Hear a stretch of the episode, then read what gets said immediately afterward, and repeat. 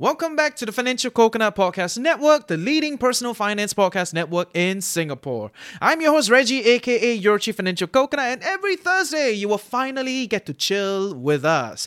Hosted by Andrew, we will be bringing on some of the quirkiest, geekiest, leading voices in the personal finance space to give them ample time to talk about their stories, the lessons they have learned over time, and some good advice for all of us. What has aged well, what didn't do so well, why did they do what they do? So sit back and chill with TFC. I think there's this dynamic where a lot of um, grasshopper startups that unfortunately were kind of overbuilt uh, for assuming a high capital liquidity environment. So I think at the end of the day, is tech winter here? Yes. Is it going to happen again? Yes, because it's happened before. And is it good or bad? And it says, well, it depends on whether you're a grasshopper or an ant.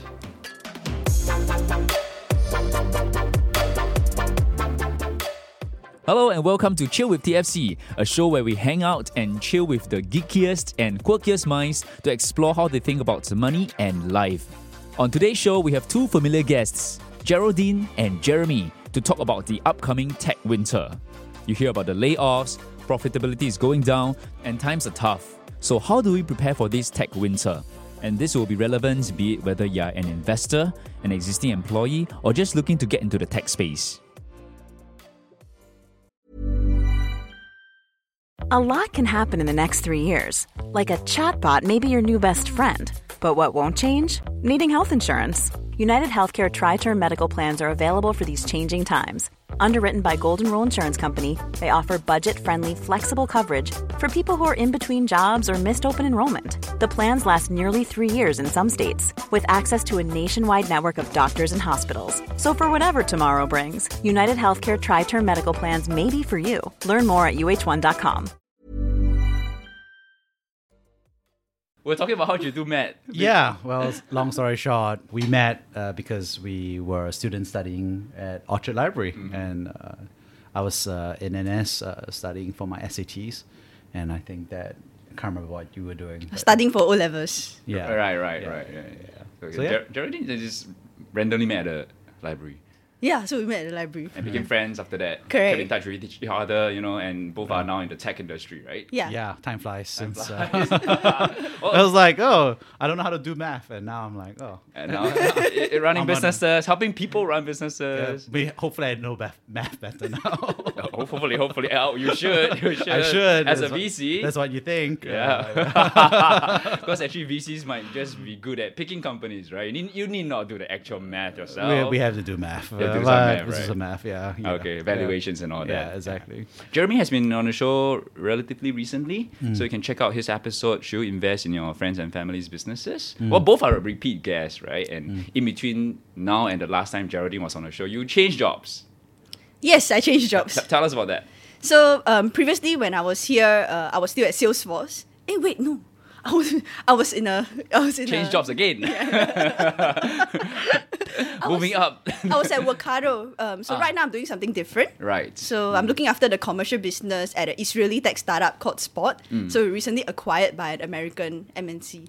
Basically, what we do is that we help um, customers with um, cloud optimization. yeah. Mm, mm. Yeah, okay, okay. you don't want to sell to me, right? yeah, just okay, just, just okay. I So enough can information. yeah. download the materials at bit.ly slash 123. No, which is actually very relevant during this time, right? Because a lot of companies are actually thinking Mm. about like how can we improve our unit economics? How can we grow faster? How can we be more productive? And basically what Spot does is really optimizing and also automating the, the infrastructure management, which fits exactly into all these three objectives. Right, we need your perspective because we're going to talk about the tech industry today. Yeah. And well, if you've seen Jeraldine's IG stories, right, she's been talking about a tech winter. So I want to ask both of you: Is a tech winter coming? And a bit of background about that, right? Because you know, um, well, first, first of all, how would you define a tech winter, Jeraldine? Why don't you take it first?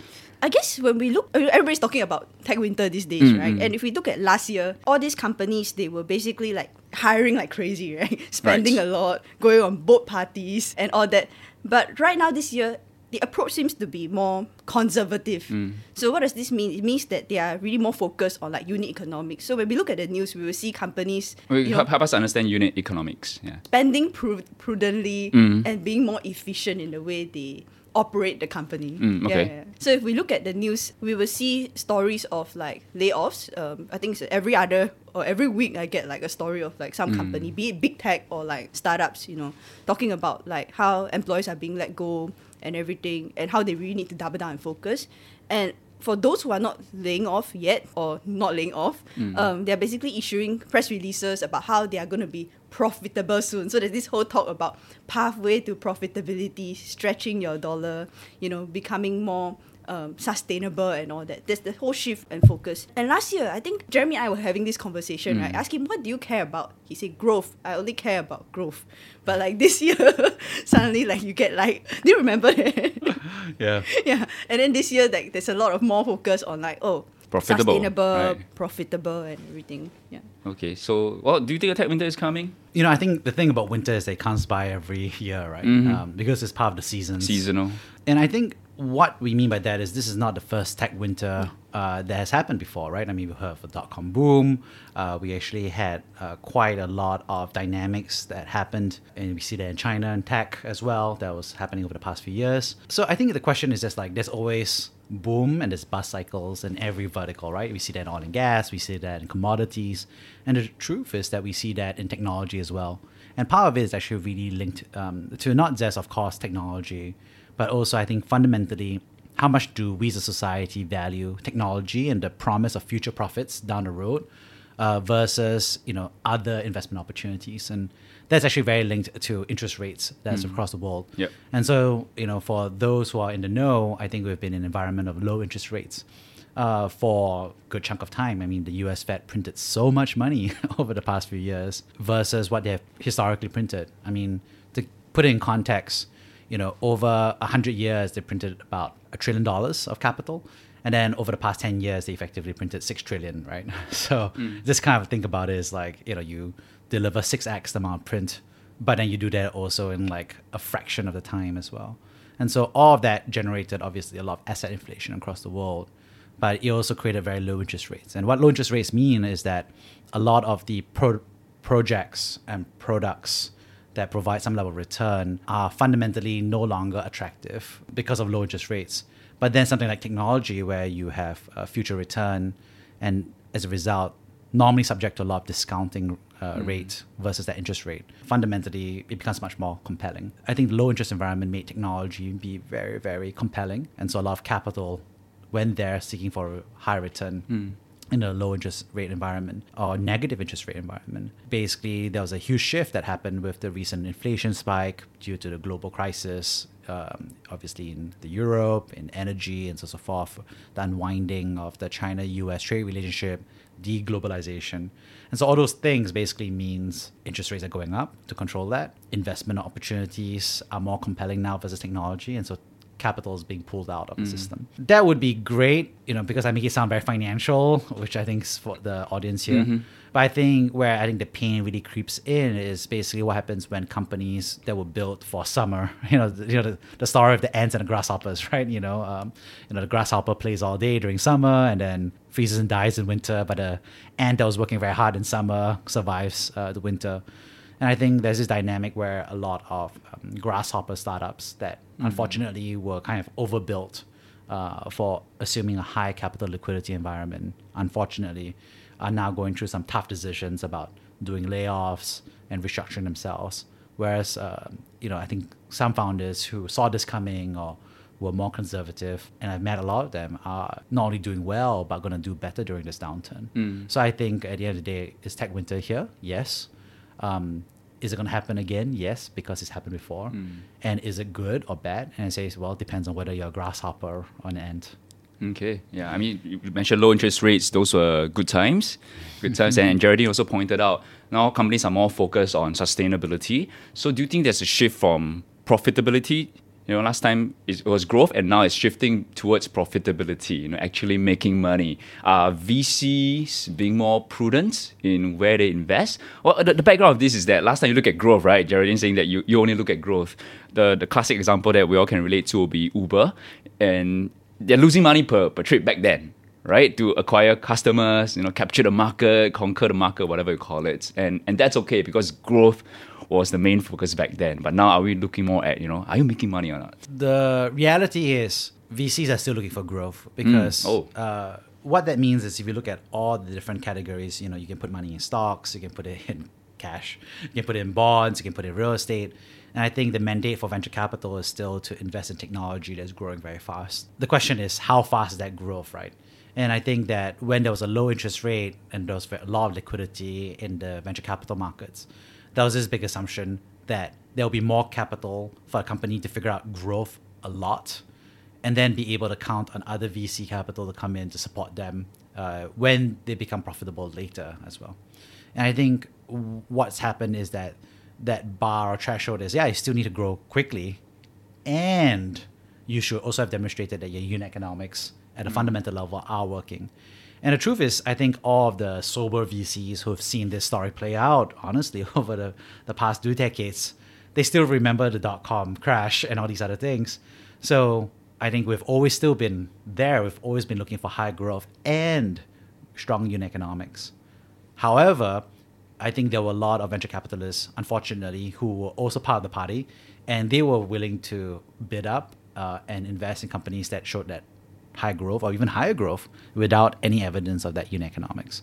Mm. And so the combination of these two groups of capital has created this tech boom that we've seen over the years. Uh, but now I think, uh, you know, parties starting to wind down, and so people are sobering up.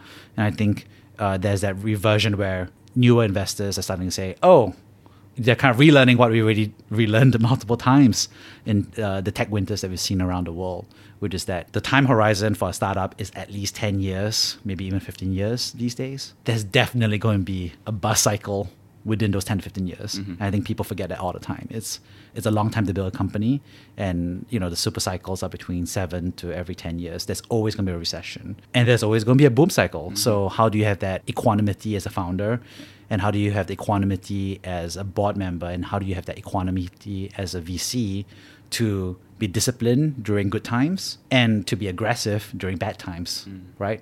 And that's the story of the ant, right? Which is mm-hmm you know, you can be aggressive during winter because you start up during summer, right? And I think that's really that whole life cycle that I think everybody has to be thoughtful about. Mm, Jeraldine, of the companies you've worked at or worked for, like, do you have examples of them being ants? Like, how did they prepare during summer to prepare for winter? Well, um, so I speak with many different um, um, companies out there. I think that it's really more about um, being um, responsive to, to change as well, right? So in one of the companies that I spoke with, I think it was as early as in February, they already sent out like uh, uh, they already presented in their all hands like, hey, interest rates are increasing. Mm. It's going to be harder to raise our next round.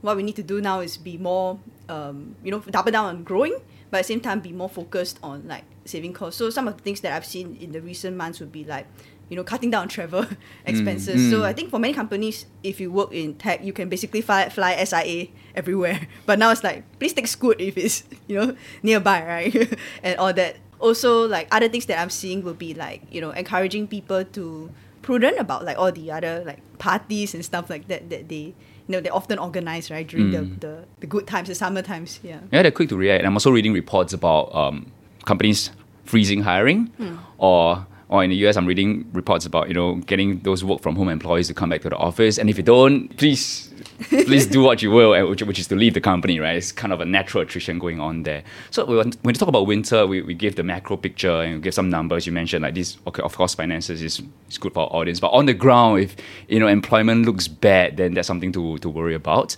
But interestingly, because even if, if I look at reports, right, let's take um, Singapore for example, because I, I just saw this yesterday. Um, Q2 employment, this generally uh, employment is going back to near pre-pandemic levels. And of course, in the in the US, whenever you talk about the recession, they're always bringing out this counterpoint of, oh, but employment data looks good. And of course, this is looking at employment data generally, and of course, this is looking at old data, looking backwards, right? So looking forward, just saying that there is a winter, we should definitely be prepared for it, and and that employment data might be bad. There might be layoffs coming.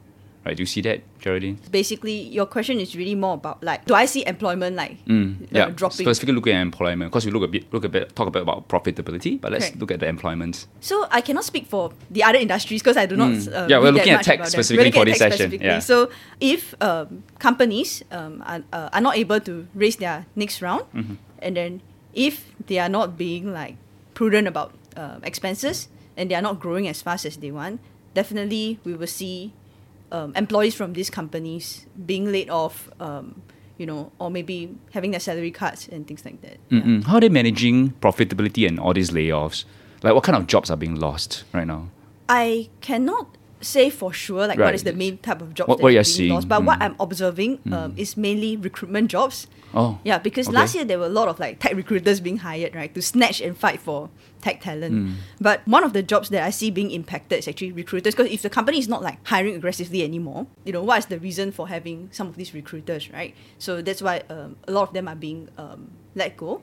Other roles that I see impacted generally, I mean, I'm saying generally because every company is different, Yes. right? Is the ones that are not connected to revenue or product. Yeah, these are the two areas being seen. that I see. Mm, mm, mm. Is that what you see, Jeremy? I, I think that's really spot on um, because exactly like if you were built for high growth in terms of revenue and therefore you said to yourself, I need to have a high headcount growth, then when you decelerate, I think less recruiters is one. And I think the other way to think about it is that you know if you put yourself in this in the um, seat of the executive team, right? You know, you're looking to strengthen your unit economics, your revenue model. So that means it's important for you to keep your top performing sales reps, your gr- marketers who are quantitative or able to prove that they are cost effective channels are really important. Um, and obviously, product because you're still looking to get out of your uh, product debt or you're uh, coming out of your engineering debt or you have to build new features to sell new customers. So I think really spot on there. What that means then is, you know, from an individual perspective is, are you material to the company, right? You know, at a deep level, like, am I nice to have or am I, you know, a must have from that new environment? I think people have to be very thoughtful about um, their job scope. And if that means that you're in finance or you're in um, other parts of the company, I, I think the challenge is how do you make sure that you continue to articulate to your manager, your supervisor, leadership team about why your role is important, but also you continuing to evolve your role to be more focused on that. So, for example, you're in a finance team, can you kind of like raise your hand and say, "Hey, I'm willing to be part of the cost cutting," or you know, like you know, Oh, workforce to proactively. proactively work Okay. on that, for example. Or you know, if you're in recruitment, then kind of like say like, "Hey, how can we proactively put together a budget that's much more conservative, mm-hmm, right? Mm-hmm. But also allow us to you know keep our headcount. You know, we will you know we in-house some of those functions and use less consultants outside, so we preserve our jobs in that sense.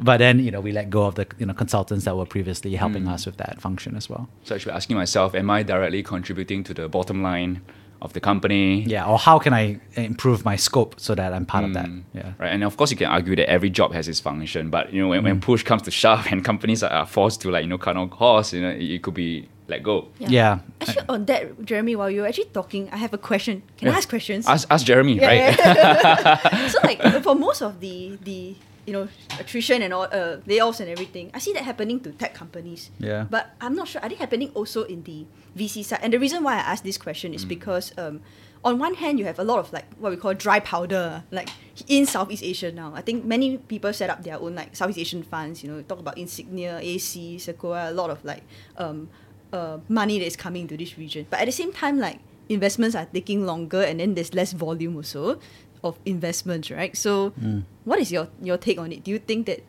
you know VCs will be impacted also? For the thousands of people in the region who may be exploring a venture capital job, not the millions. yeah, because I asked him, how does one become a VC? And the first answer he gave me, I'll re- rephrase, uh, basically have a lot of money. that's, that's number one. That's the easiest way to be Yeah, you can be a complete idiot, but as long as you have money, yeah, people are going to come to you. But of course, the next answer he gave was, eh, well, you can start working for a VC firm, Yeah. start learning experience, there are Yeah. courses you can take up. Yeah. Yeah. so, okay.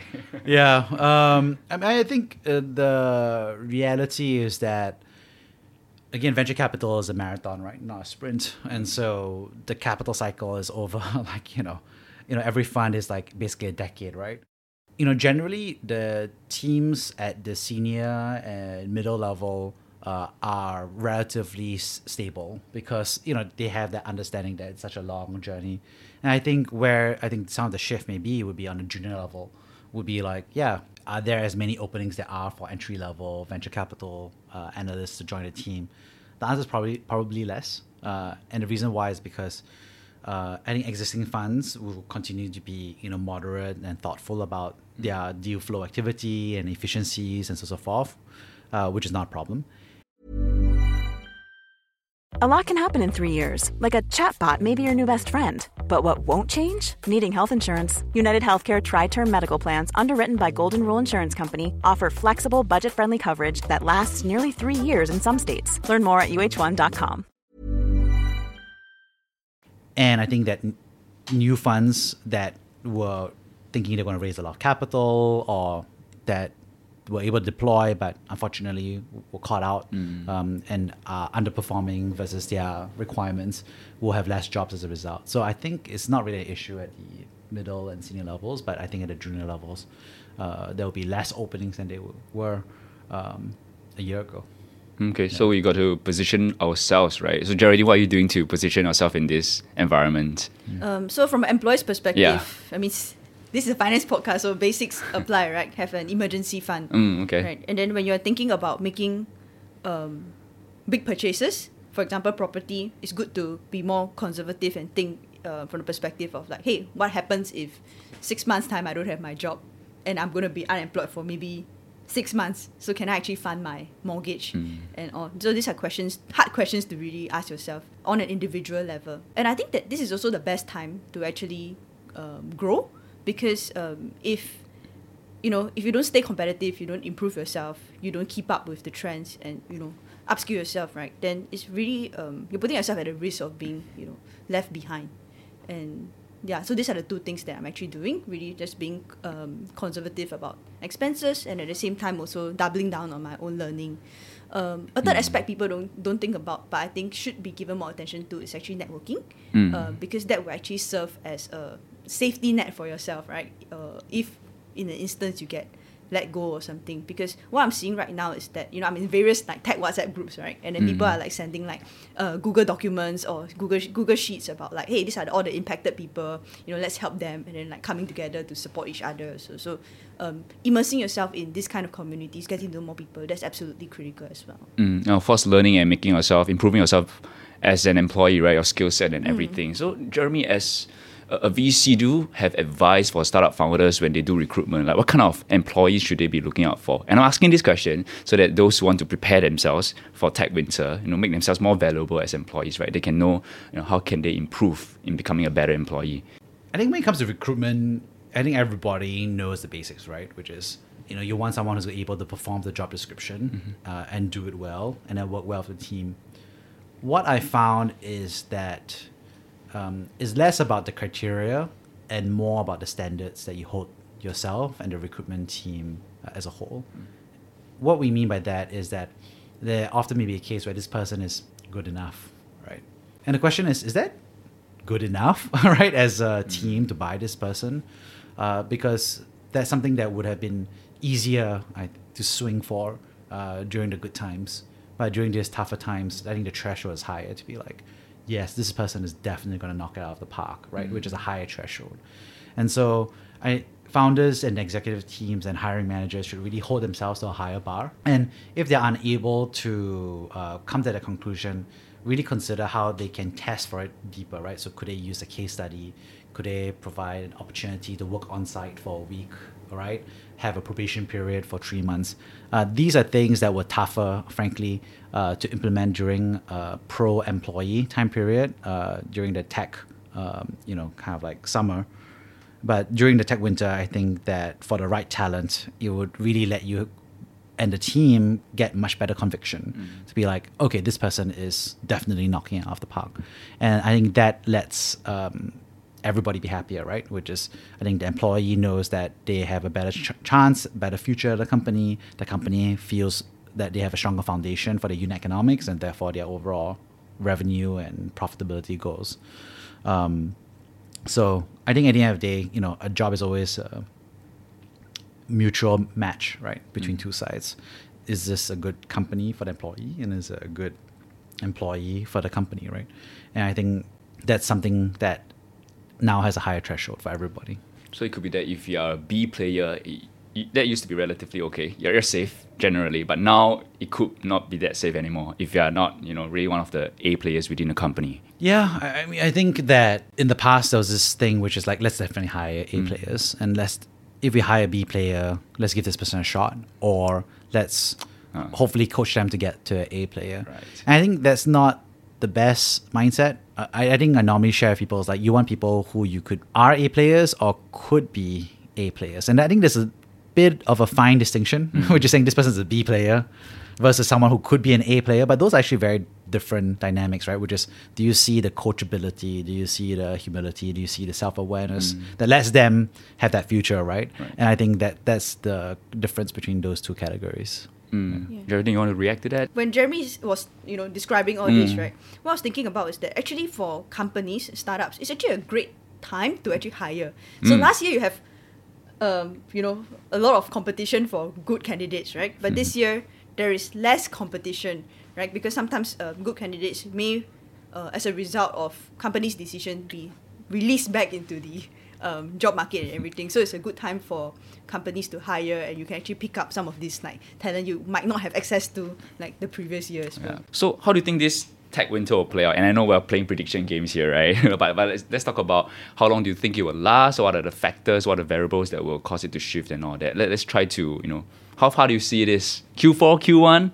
How will this tech winter play out? I'll ask Jeraldine too. Uh, Jeremy, go for it.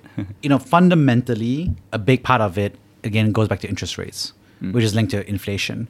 So as long as the Fed is increasing interest rates or keeping interest rates high, the awkward reality is that putting money in your savings account is better than you know so so forth. The hurdle rate is higher for VC and any kind of project, and so um, to some extent we're actually making macroeconomic predictions or forecasts, right? Which is, You're just do we guessing what the believe? Fed do, will do do. we believe? No, no, do we believe what the Fed is doing? But also, do we believe that the factors that are driving global inflation? Yeah. When is that going to play out? Right. And I think the truth is, I think the in the short term, I think energy and the Europe crisis, unfortunately, is going to play out at least till the end of the year before there's any resolution. Um, and so I think energy would be a problem in terms of inflation. I think that the unwinding um, between uh, deglobalization and the fragmentation of supply chains is a more serious concern in the medium term. And so, you know, I I would say, you know, this period of high interest rates will last at least till Q1 next year. And so as a result, I don't see any um, you know shift. I think from a technology perspective, uh, in the sense that I think there'll be a deepening of this tech winter at least till Q1 at minimum. Uh, how long it will take to recover again will also d- depend. That being said, you know the joy of technology is that you know there's so much creative destruction um, and there's so much renewal all the time. And I think in the harshest of these winters, I think there will be still great founders, and I've met them who are still crushing it, um, still growing, still being thoughtful about business. And I think we will s- they will still be able to raise large venture capital rounds in Q1 uh, next year, for example. If you weren't prepared for the winter, you can't count on winter going away. But for those that have been able to build, uh, I think they will be good stories in Q1. Um, And so I think there'll be a lot of stories in Q1 to be like, is tech winter over, right? Because all these people raise lots of money. And you're like, yeah, because, you know, it's like green shoots, right? You know, like the seeds and the, you know, spring is coming and spring is here. And, you know, it's still cold, you know, AF during spring. Uh, but, you know, I think the best teams will still be pushing forward. To add on to that, right? Um, what I see like the boom times was actually like you know rising tide lifts all boats, right? So it's very hard to separate the good and great and not good companies. But what is happening now is that we're starting to see like, hey, who are the actual winners, right? Who are the people who are really like performing well and running this business um, well? Who, who can execute versus like those who can't and we're just like cowboying their way their way through. So to address that that part about like how long I think this will last, you know, so I I don't have a um, I'm not very good in making like uh, forecasts, I guess. But um, what I've seen is that on average, like what we call like down cycles will last about 15 months. So this is statistics. Um, and what I've been hearing from um, pe- uh, VCs who have been posting on Twitter is that you know they, they- they're telling founders to prepare for like um, two years or even like three years runway, right? So I guess that um, this is probably like how long it might last. It's like they're saying winter could be long. longer than you imagine, right? Yeah. Right. So I want to ask questions for those who are interested in investing in, in tech.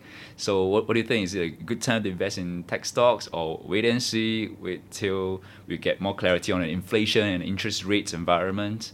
Jeremy? It's a good time to invest in early stage uh, tech, Okay. uh, so private markets, because all the founders who now are being asked to raise two to three years, um, you know, they are willing to, I think, be thoughtful about the price, about what's a fair price versus the experiments and milestones that haven't been de-risked in their growth journey to become, you know, an exit and be a unicorn.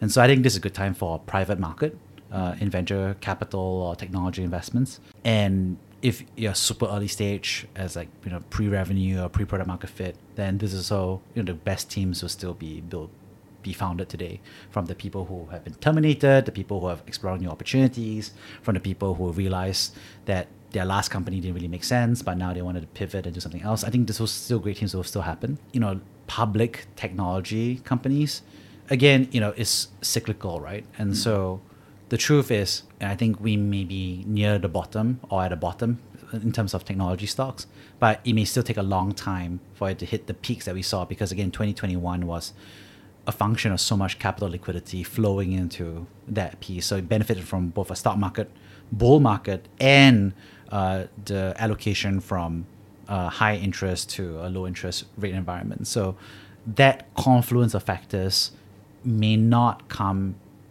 as easily as the next five years, for example. So I think the fundamental thing is there's probably really good deals as well on the public markets on tech. But I think again you can't do an index. I think uh, at this point of time mm. easily. Okay. It won't be as easy. Yeah, because you know at the start of pandemic, if you put in a dollar, you pretty much got to two dollars at the end of it because you know there's so much liquidity Flush that, liquidity. that the Fed was printing, and then they gave it mm-hmm. to everybody, and everybody went on stock market. It went to houses, it went to crypto, and it went to the you know tech markets. Like I mean, you look at Zoom, right? You know, mm. uh, Zoom is a tremendous company, and I think he has a lot of strength, and I think it will continue to be a great company for the next decade. It's just that the 2021 price was way above of what the fundamentals actually were uh, in terms of the price to earnings multiples, and everybody knew it. Even the CEO was kind of like, "Hey, this is a really crazy price," um, and you know, but I think you know, people are just like, you know, we have to put this money somewhere. Yeah, so we're saying that we might not be seeing the all-time highs or even higher for the next five years. I mean, of course, it's a we, we don't know how how it will play out, right? So it's just giving like okay, could be a long time frame before you see those numbers again. Well, if the Fed prints six trillion dollars of money in the next one year, then definitely put your money in Fed uh, big tech. Yeah, for sure. Okay, Yeah. okay. Well, for the rest of us, I mean, you mentioned investing in private markets would be great. For the rest of us who are not into VC yet, right? Myself and Jeraldine, right? So how how are you managing your your portfolio? I think when you were asking about timing, is it a good time and all that, the the same old um, principles apply, right? Mm. Like don't try to time the market because none of us here would know, like you know, when is the bottom. For all we know, tomorrow everything can just like recover and like mm. you know and everything because all these things are out of our hands. So whether it's a good time to invest or not depends on what you invest in, right? So if you mm. do find solid companies, great fundamentals, you know, um, doing really well and executing really well, then by all means continue to you know put your money there because you are basically like um, getting them at actually a very good price. Um, so yeah, don't time the market and then stick stick to the basics, like focus on fundamentals, you know, and make sure that you you know what you are investing in. But ultimately believe in tech stocks, right? I mean, give it five years, ten years, what have you, like in the long term perspectives of it. Well, not not all tech companies are made equal. Mm. So yeah, at least for the ones that I've put Okay. my money in, I do believe in. Okay, all right, okay, all right. Thank you. Stay tuned all the way after this quick note for our personal money question segment. Before that, I hope you've learned something useful today. Join our Telegram group, follow us on our socials, and check out thefinancialcoconut.com. Number one, what's the best and worst investment that you've had? Need not be a financial one. So my best investment is actually working in tech itself, like choosing to build my career in software as a service. So I think that has been tremendous from all fronts, right? Um, personal growth, financial, and the kind of things and exposure that I get um, to at a really like young age. So I really appreciate this opportunity, and my life would be drastically different if I was not in this industry. So that's my best investment. My worst investment. You're hired, Jeremy is saying. Good answer. I see the nod of approval. Not a approval. Even when we're on a budget, we still deserve nice things. Quince is a place to scoop up stunning high end goods for 50 to 80% less than similar brands. They have buttery soft cashmere sweaters starting at $50, luxurious Italian leather bags, and so much more. Plus, Quince only works with factories that use safe, ethical, and responsible manufacturing. Get the high-end goods you'll love without the high price tag with Quince. Go to quince.com slash style for free shipping and 365-day returns. Worst investment. worst investments. So something I value more than money is actually time. So I think that my worst investments would be investing time into the wrong um, type of like um, people, be it from a work perspective or also personal life. Yeah. Uh, could you tell me a bit more about that? So for example, like um, maybe putting a lot of effort to try to coach someone who is not coachable, right? Ah. Right, and then right. that's to me it's like I didn't make good use of my time because that amount of time and effort I could put it into someone else who actually Mm. has a growth mindset and a more like ability to you know the ability and willingness to learn. Yeah. Because in your job, you also coach, mentor, and guide people. Mm. Okay. Investment of time. Yeah, and I think there's a lot of truth to I think the best investment being in the right category and the right vertical in the right geography. I mean, you know, my wife always reminds me is like you can be the best person in uh, oil and gas, right? And a few years ago, I remember there was a crisis when oil and gas effectively the price of oil went to zero, right? And it's just you couldn't you know save a job even Right. if you're the best oil and gas you know middle manager there uh, because there's so much pain right uh, but now you know oil and gas is so expensive an underperformer and still Mediocre player and, and you could be still you'll be be crushing it you'll be fine right and so i think i think uh, technology and you know SaaS and uh, being in Singapore and Southeast Asia is a really good timing. Yeah. Yeah, I feel privileged every day. Okay, so it's like, not not. I mean, it sounds like corny, but I feel privileged every day to be working in a high growth sector, in a high growth market, and I feel that you know, like so many people don't have this opportunity, and I'm really lucky to to be to be here. Okay. So career wise, you gotta you gotta pick as well. Hmm. It affects your career path. Second question for you: What's something that you spend less than hundred dollars that has been a game changer for you? Treating people, Mm. buying people lunch. But over the lifetime, I think you've done more than hundred okay, dollars. uh, thinking from the lunch perspective. Oh, one lunch is yeah, less than 100. yeah, Okay, yeah, I okay, mean, yeah. yeah. So yeah, I think treating people lunch is, is something that is that pays like a lot of um, Mm. return, right? Because in exchange, you actually get a lot of their knowledge and experience, which they share with you during the lunch. Mm. You get to build a, a good relationship with them as well, and you also improve your what we call luck surface area, right? Because in Mm. the future they might like you know refer you, or you could help them as well. So it's a mutual kind of thing.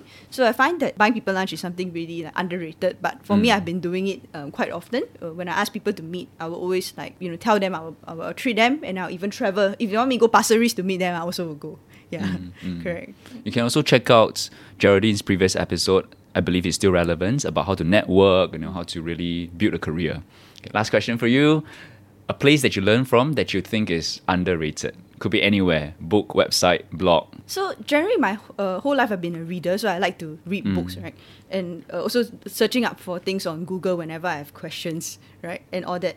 But increasingly, what I have found is that a lot of I reached a stage in life whereby a lot of answers cannot be found on Google anymore, and books sometimes like they may be written by authors who are like living far away and all that who may not understand the context here. What I found as a valuable place to learn would be actually from people who are actually a few steps ahead of me. So this can be through podcasts when we can dive in depth and then understand their thought processes, the way they make decisions and how they view things. And also um, through like, you know, uh, lunches, right? Like I'm talking about having lunch with people because that's where I get to receive like the first hand, unfiltered opinions, right, from from them. Yeah. Mm, yeah, a lot of books are written from the Western perspective. And of course, Jeremy has a book recently that's for Southeast Asia tech. So if you want to read more about that, you could. Yeah, we will include the link in the description. We will. You're telling my marketing people what to do. that's okay. www.jeremyau.com. All right. Jeraldine, your plug. That's where you get it. and now for Jeraldine's plug. So where to you- find you? Um, you can follow me on LinkedIn, Mm. uh, and I also recently started to be on Twitter. Mm-hmm. So I will uh, share my links with you also to put in the description. All right. Thank you. Follow them. Thank you. Thank you so much.